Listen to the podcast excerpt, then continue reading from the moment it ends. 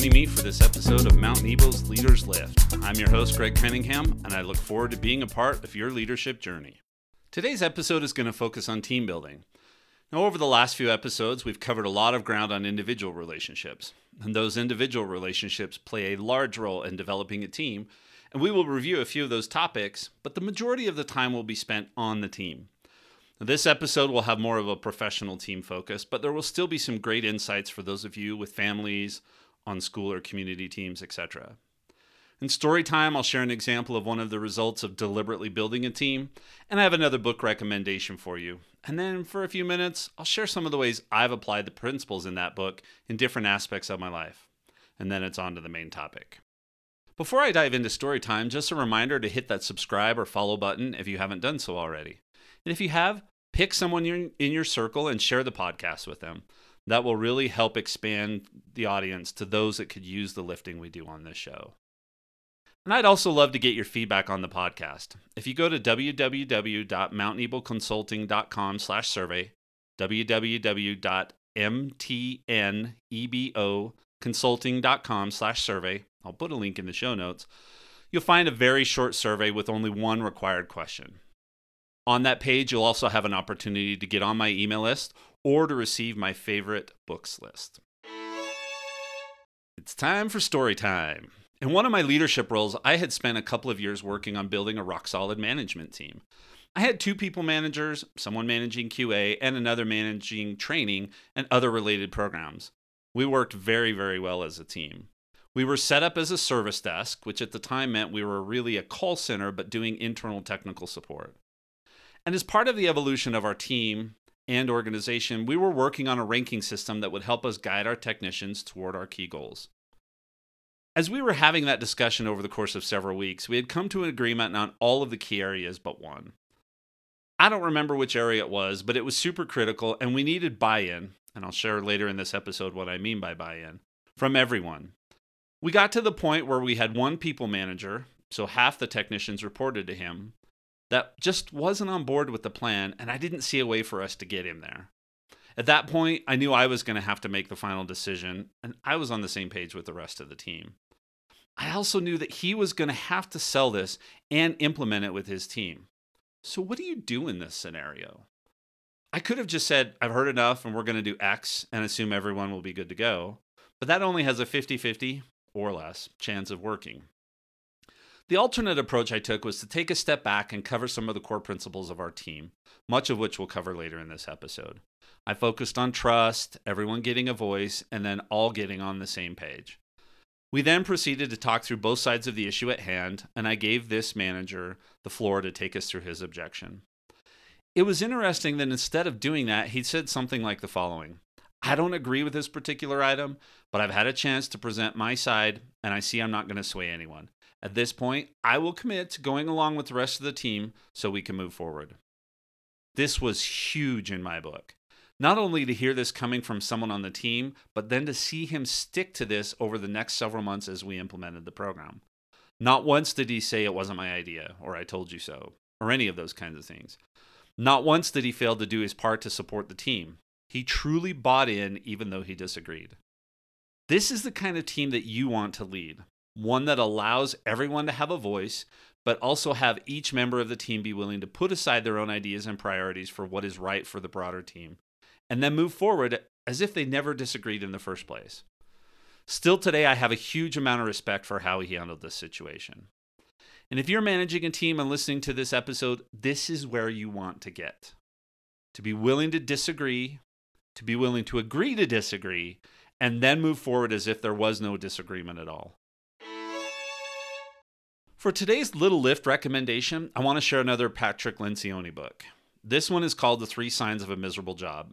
I think it probably has a more positive title today. They changed that at some point. But I'll put an Amazon affiliate link in the show notes. This book is great for leaders of all levels, but is really good for managers looking to find ways to directly influence the performance of individual contributors. Instead of diving right into today's topic on team building, I want to talk about at least one of the principles from Three Signs of a Miserable Job that I just mentioned and how I've applied it. The principle is immeasurement. The author jokes around that that, that measurement may not even be a word, but I really like it. For our discussion today, think of this not as a lack of me- measurement in general, but more of a lack of measurements that meet the following criteria the individual can measure it themselves, and they have control over hitting the measurement. In last week's episode, I talked about how online banking sales early in my career. That's a good example of this. The official measurement existed, and that was how many new customers signed up for online banking. The associates could measure this one themselves, but they didn't have control over hitting the measurement.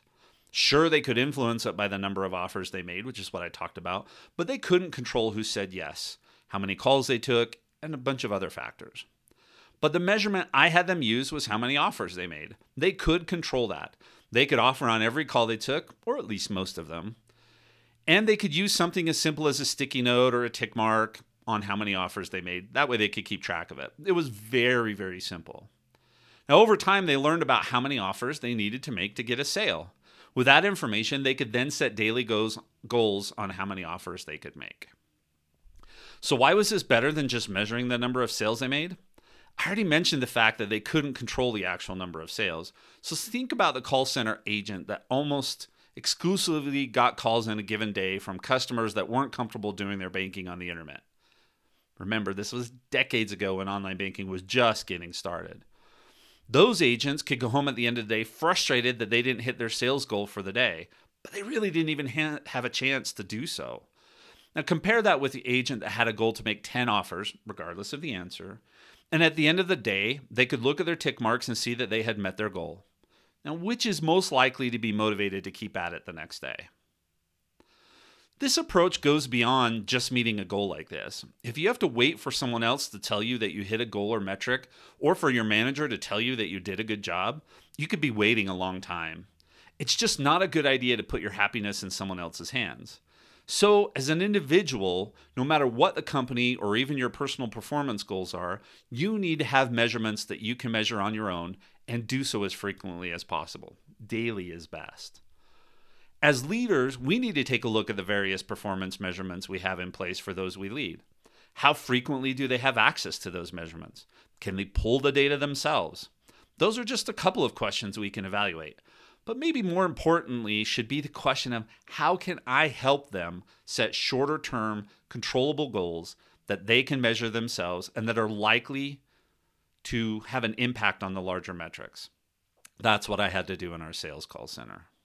When I have led higher level individual contributors and other managers or leaders, this becomes even more important. The higher up you go, the more your goals and metrics are likely to be spread out over longer periods of time. So it's even more important to have these self measurable and controllable goals. In my personal life, I don't worry so much about exact numbers. That seems to be much more on the professional side. But I still need to have goals that I can control and measure myself, and I've tried to teach this to my family and to the youth that I've worked with. For example, think about working with one of your kids in a particular area. Let's say they want to try out for the school musical. It's fine to set the goal of being cast in a role, but how much of that is within their control? What if there are 500 kids that try out? What if your kid is a young lady and the musical selected only has two roles for her and there are 50 others trying out for the same role? Those are just a couple of examples of things that they can't control. So, yes, let them set the goal to be cast in the musical, but then you need to sit down with them and set goals around things you can control. That could be how much practice they do. Do they need a vocal coach, talking to the casting director, etc. Now, none of that guarantees that they'll be cast in a role, but if they know what they're going to do each day to work towards their goal, then they can focus on that. Now, at the end of the day, they will know if they met those goals or not. And if they don't get the role they wanted, of course they're going to be disappointed. But if they met all of their goals along the way, they'll eventually realize that they did their best. And if they want to try again for the next musical, they can make changes to the smaller goals and the plan to give themselves a better shot. This kind of an approach helps teach that it isn't always the results that are most meaningful. It can help us and them realize that sometimes the journey is of much greater value than the end result or destination. And that, that lesson is reusable in all aspects of our life. So, the next time you set a goal for yourself or work with someone else on a goal, think about this concept. It's fine to have the ultimate goal that isn't really within your control, but make sure there are another Make sure there are other measurements or goals that are within yours or their control and that can be measured by the individual themselves, and see how this changes things. All right, so let's start talking about team building. I want to start with a few foundational topics, and then we can talk about some examples and techniques, things like that, that you can apply with any team you're working with. Let's start off by defining your team. I'm not going to the dictionary for this, but I want you to think of your team as a combination of individuals you associate with and work towards a common set of goals. This gets pretty straightforward in the professional world as we generally have multiple teams that we're a part of. In our personal lives, it might be a little less obvious. I think of my wife and I as one team. I think of us and my kids as a team. And you can expand that analogy out to extended family as well. You may also have a group of friends that you consider a team.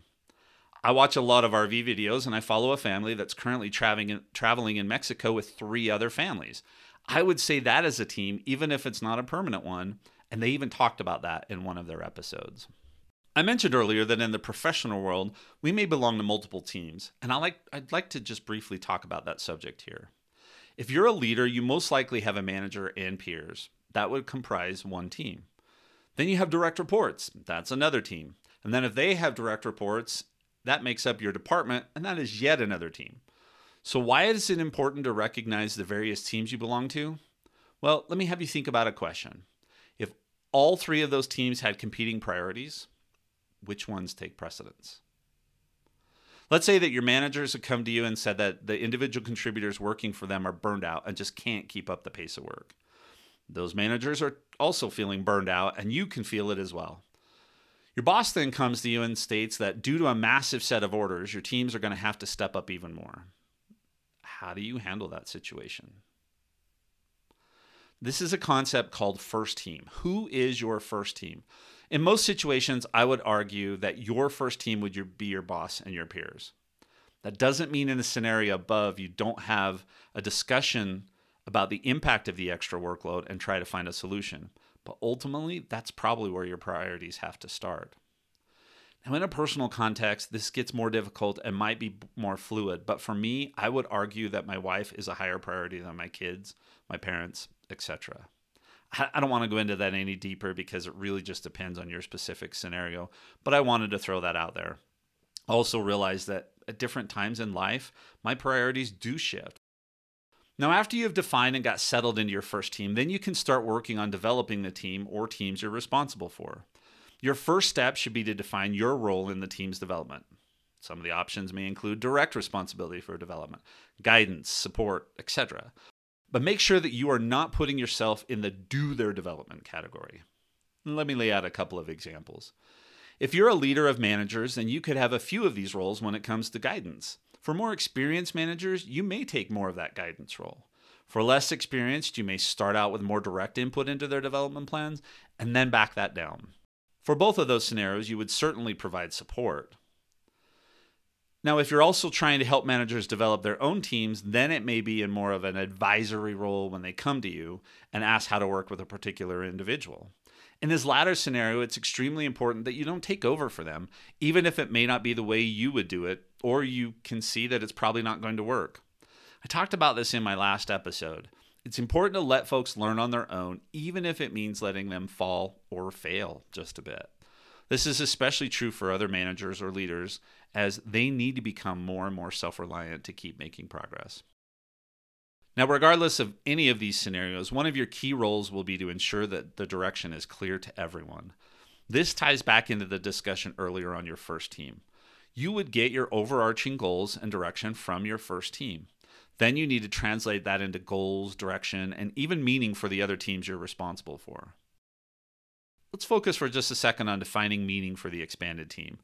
Your job as a leader is to understand where the meaning is in your own responsibilities first. And hopefully, you recognize that one of those is to create the right environment for your teams. Now, you can do that in several ways. One is to help those you directly lead understand how they how what they do makes a difference. Then you need to be available to assist them in doing the same thing for those they lead.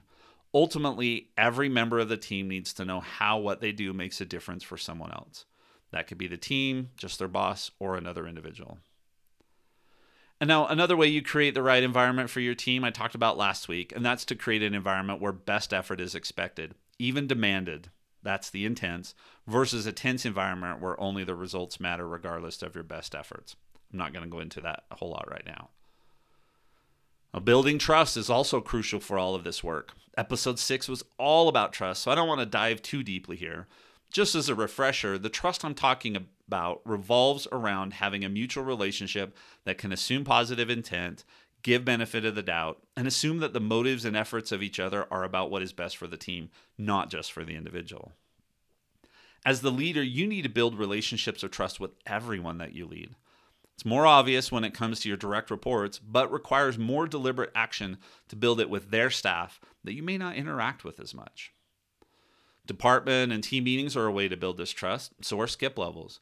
But the number way you will build trust at that level is by build is by building rock solid trust with their manager first. If you have that level of trust with those closer to them in the leadership chain, meaning their manager, they will be more likely to give it to you as well. Now, in addition, you need to ensure that you practice what you preach. That's obvious. If you're not consistent, they're going to see it and they're not going to trust what you say.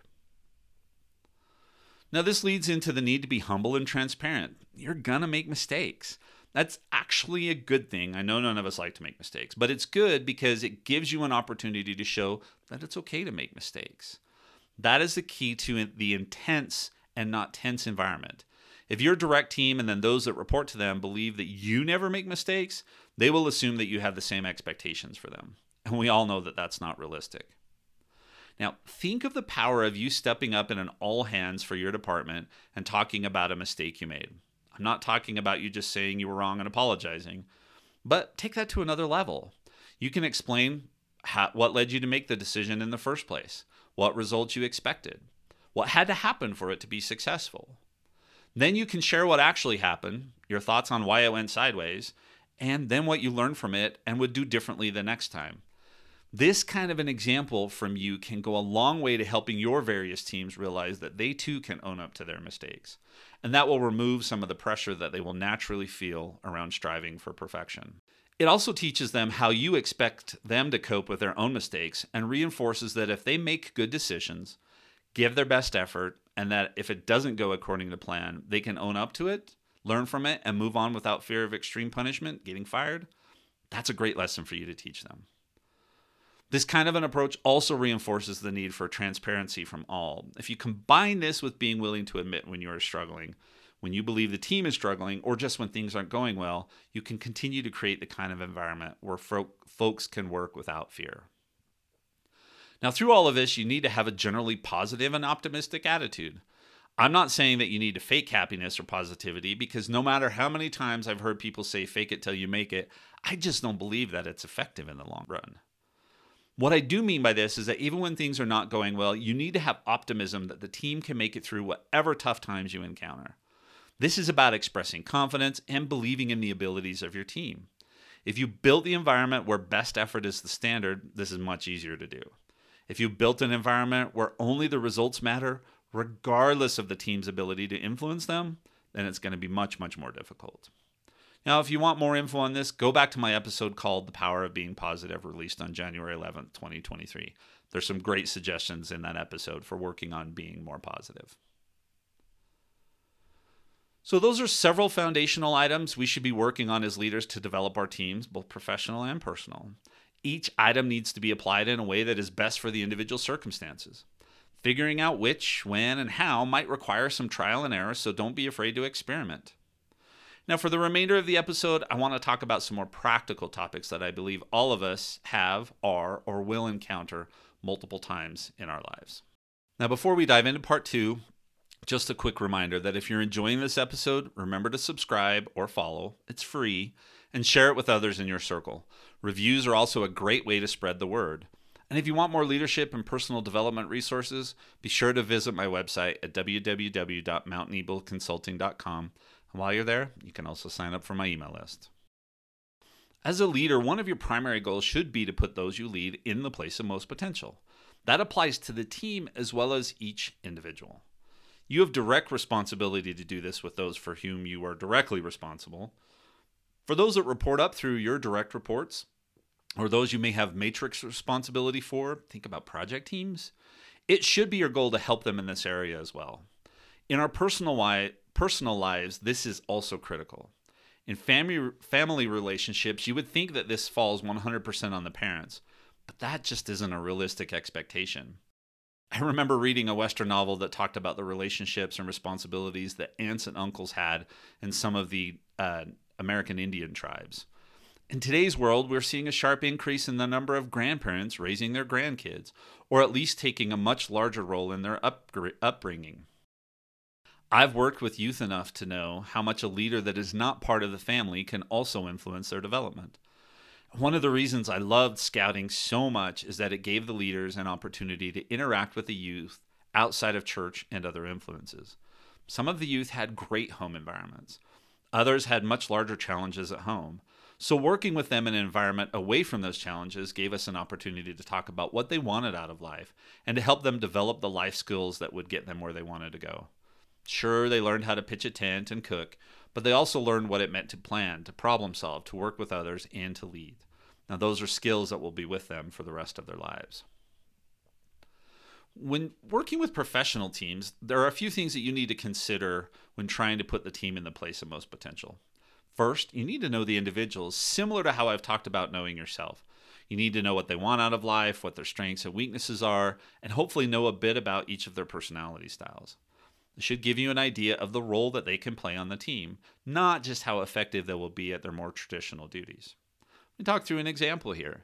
Let's say you're the leader of a management team. You have three managers and two individual contributors.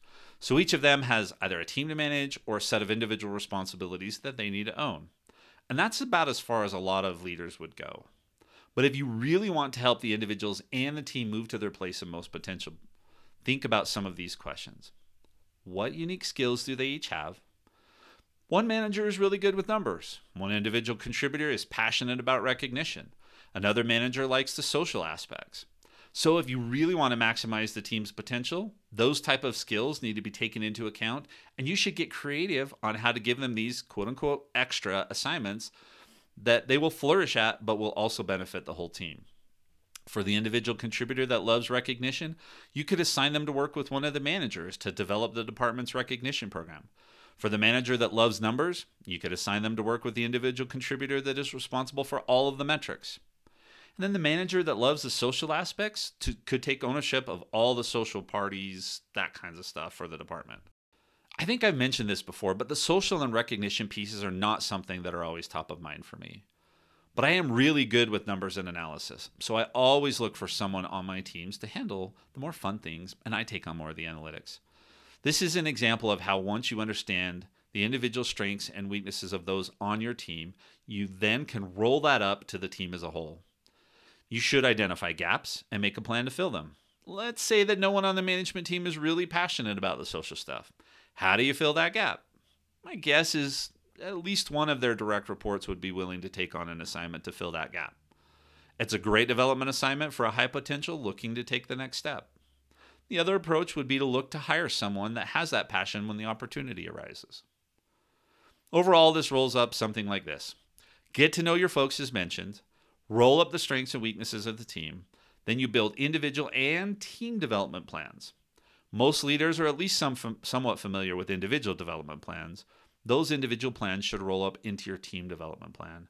And the plan should include goals and action plans to fill gaps in skill sets and how you as a team are going to work towards your collective goals and the team's collective potential. Now, the other thing you need to do as the leader is to help your managers, think of the same example I just mentioned, learn how to put their folks in the place of most potential as well. It's the same basic steps getting to know them, identifying the right opportunities for them to grow, and then providing support. But if you have a younger, meaning less professional, exp- professionally experienced management team, they may never have seen this happen. It's unfortunate, but there are just not enough leaders that will focus on putting those they lead in the place of most potential. Your job will be to help them understand how you are doing this with them and then help them apply these same principles to those that they are leading directly. Now, one last topic on potential, and that's what do you do in the situation where the place of most potential is not within your organization or when you can't identify the place of most potential. In those circumstances, it's time to practice courage. If you have a high potential performer that's absolutely crushing it, then you need to have the courage to help them find the right next step somewhere else if that's where they need to go. Don't let fear or your ego get in the way of helping them move on. If your top performing manager is ready for the next step and you're unable to provide it, help them find it somewhere else. Now, the other side of this is when you just can't identify the place of most potential because there are so many performance issues. If you've done all you can to help them get to a stable point and they just aren't going to make it, then you need to have the courage to help them find success elsewhere. I'm not saying you give up on them, and I'm definitely not saying you just let them go. There is a way to have these performance discussions and turn it into a positive for them. It's probably a much broader topic than we have time for here today. Another circumstance that we're all going to run into is the need to build consensus. And I want to approach this just a little bit differently than maybe you've heard in the past. I don't see building consensus, meaning everyone is on the same page, as the real goal. What I work to achieve, especially with high performing leadership teams, is buy in. And for me, buy in is a willingness to engage in the discussion and then support the ultimate decision, regardless of whether you agreed with it or not. Now, think about the example from Storytime earlier in this episode. That manager did not agree with the decision, but he was engaged in the debate and then fully supported the final decision. That's what we should be looking for as part of developing our team. If you can get your team to the point where they can all buy in, even when there is disagreement, you can accomplish some great things. And in our personal lives, this might just be a bit different. Think about the family trying to decide what to do for a family vacation. Parents just want to be able to spend time with the family doing something memorable. The teenagers are going to prioritize staying connected to their friends, while the younger kids just want to have as much fun as possible. So, how do you get buy in in this type of a situation? Well, it's not always easy, and in this case, you may end up with a compromise that gets everyone at least some of what they wanted. Maybe it's a camping trip to a lake, but you make sure that you stay somewhere that has cell connections, but you set rules around smartphone usage. Or you decide on a trip out of state to the beach, amusement parks, etc. If you can give at least everyone some of what they wanted, you can get buy in and hopefully not have as much of a tension filled vacation as happens sometimes. When it comes to getting teams to buy in, here's some things to think about. These principles apply regardless if this is our professional team or our families. First, start up with a clear articulation of what you're trying to accomplish. For the family, it's we need to decide on where we're spending our family vacation. For work, let's say we're trying to decide on who to promote. Second, as the leader, you need to set the parameters. For the family, it could be things like when the vacation will be, is it optional or required, definitely set this expectation up front with the older teenagers.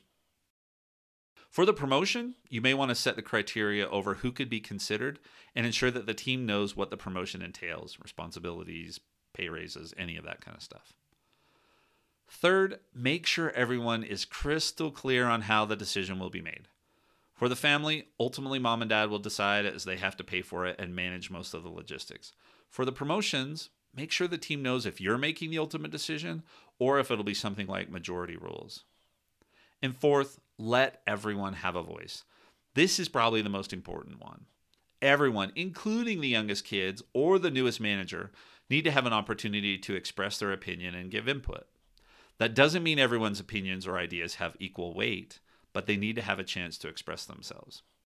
This is a step where, hopefully, on a solid team, you'll see productive debate and conflict. In our promotion example, you would want each manager to feel like they could advocate for those that they have been working with to get that promotion. They also need to feel empowered to point out the positives and challenges they see with anyone else being considered, not just their own teams. For example, the QA manager should feel empowered to say that while an individual has good scores, they just don't seem to have that positive of an attitude when talking with customers. The manager may not be aware of this, but if the team trusts and feels safe, they can have a debate about it.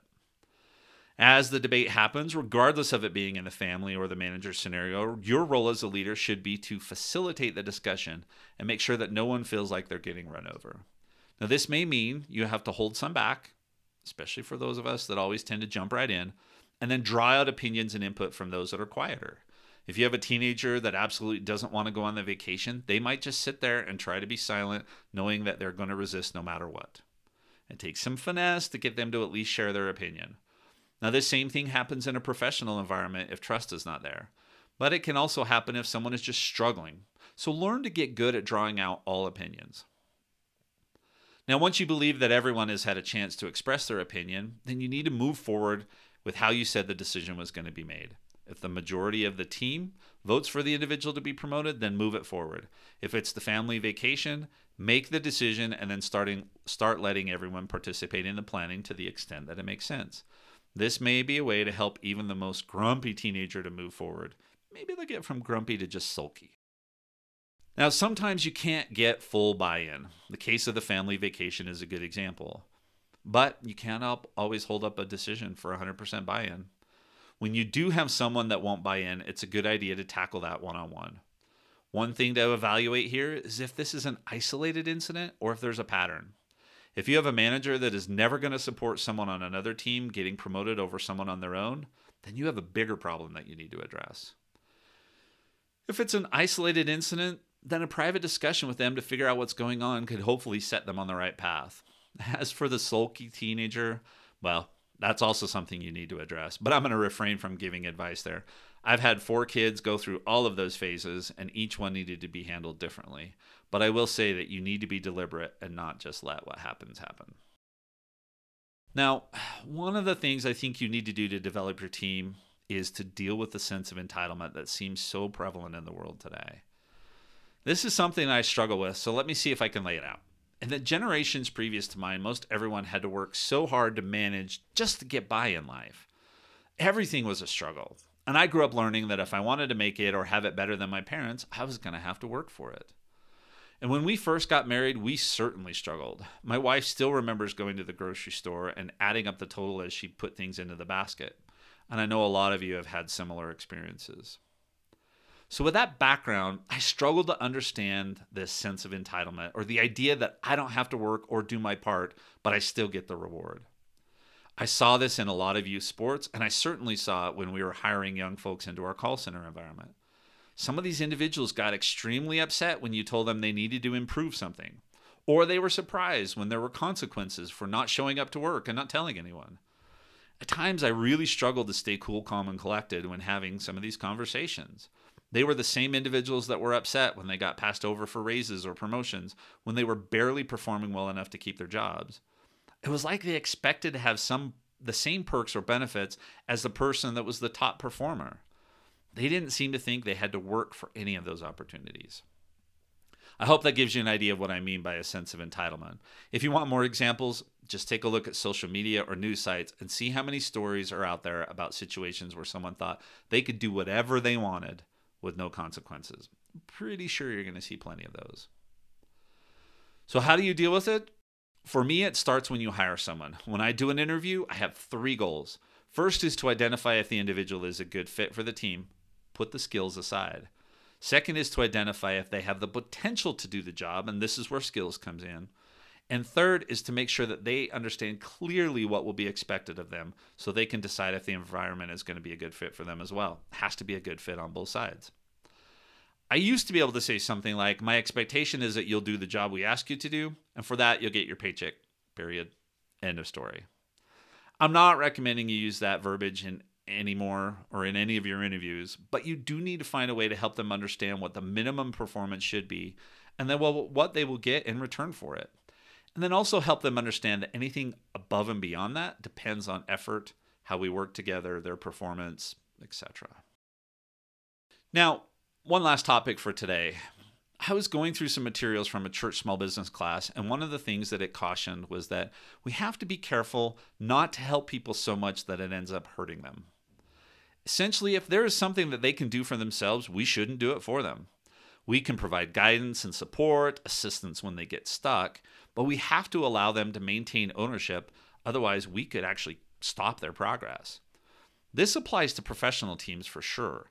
If we have a manager that's excited to try a new approach with one of their associates, let them, assuming it's not against policy or something like that. In life, parents can do this without even thinking with their kids, just take over. I mentioned the whole process of applying for scholarships and colleges in a couple of episodes. My mom did most of that legwork for me, and I've heard that over and over from others. The same thing happened for them. I just chose to do it differently with my kids. I was there to help them, answer questions, and of course, provide information they could only get from me. But I let them take ownership. I heard a story of a church leader. He talked about the pride he took in maintaining his yard. When one of his sons got old enough to help, it was all he could do to not just go in and do it himself. It took a lot of time and patience before the yard started to even remotely look like it used to. But the point was that the son needed to learn how to do it himself, and maybe his way wasn't his father's way. When we take on too much from others, we take away their ability to continue to become self reliant. Here's another story. When I was working with a church group, we were going to spend a week or so touring a bunch of church history sites. We expected this to be an amazing spiritual experience, but also to be a ton of fun for the hundreds of youth attending. One of the debates we had as leaders was around cell phones. You and I both know how attached the youth are to their cell phones, and there's a portion of the leaders that wanted to insist that we ask that all electronics be left behind. Now, I lobbied for a different approach. Instead of mandating they stay home and then dealing with most of the youth having snuck them into their luggage anyway, why not use this as a teaching opportunity? We would set an electronics policy and allow the youth to still have them to communicate, take pictures, and enhance their experience. Then, when there were key moments where electronics were not appropriate, we would just ask that they be put away. That's what we ended up doing, and it worked out just fine. Now, I kept working with many of those youth long after that event, and we rarely had issues with inappropriate electronic usage. Why? Because instead of mandating something that we knew would be resisted, we taught them that there was a time and a place for those electronics, and then other times that they should be put away. This applies in our professional world. If we take ownership of an associate's development, then we're taking away from them the opportunity to learn and become more self reliant. And we're also taking away their ability to teach others the same lesson. We're just creating a dependency on the leader. So that is not a good way to spread those important skills. I think that'll do it for today. If you're hearing this closing message, you probably have a lot to think about. Hopefully, you can see how the relationship fundamentals and the concept of trust and potential lead up to developing individuals and teams to meet their fullest potential. Ultimately, it all comes down to the relationships you have with each individual and then your personal relationship with the group as a whole. I don't profess to always get this kind of stuff right, but when I have focused on building the right relationships based on trust and mutual respect, and then work to help those I lead move towards their fullest potential, I've seen some amazing things happen. If you'll work on this, you'll see that as well. And I do want to throw out an offer there to you. If you're struggling to identify and or work towards your own potential or to get your team or individuals on your team to do the same, I'm here to help feel free to reach out via the contact form on my website. It's www.mountneboconsulting.com slash contact. And I'd love to see if I can help lift you and those around you. Now, if you want to be notified of future episodes, hit the subscribe or follow button, or follow LDRS LFT on Instagram. You can also visit our website for more great content and resources to help you on your leadership journey. And check out the show notes for all of the relevant links and takeaways from this episode. And don't forget to share the show out to those that can use its message. Thank you again for tuning in. Now go out there and keep lifting.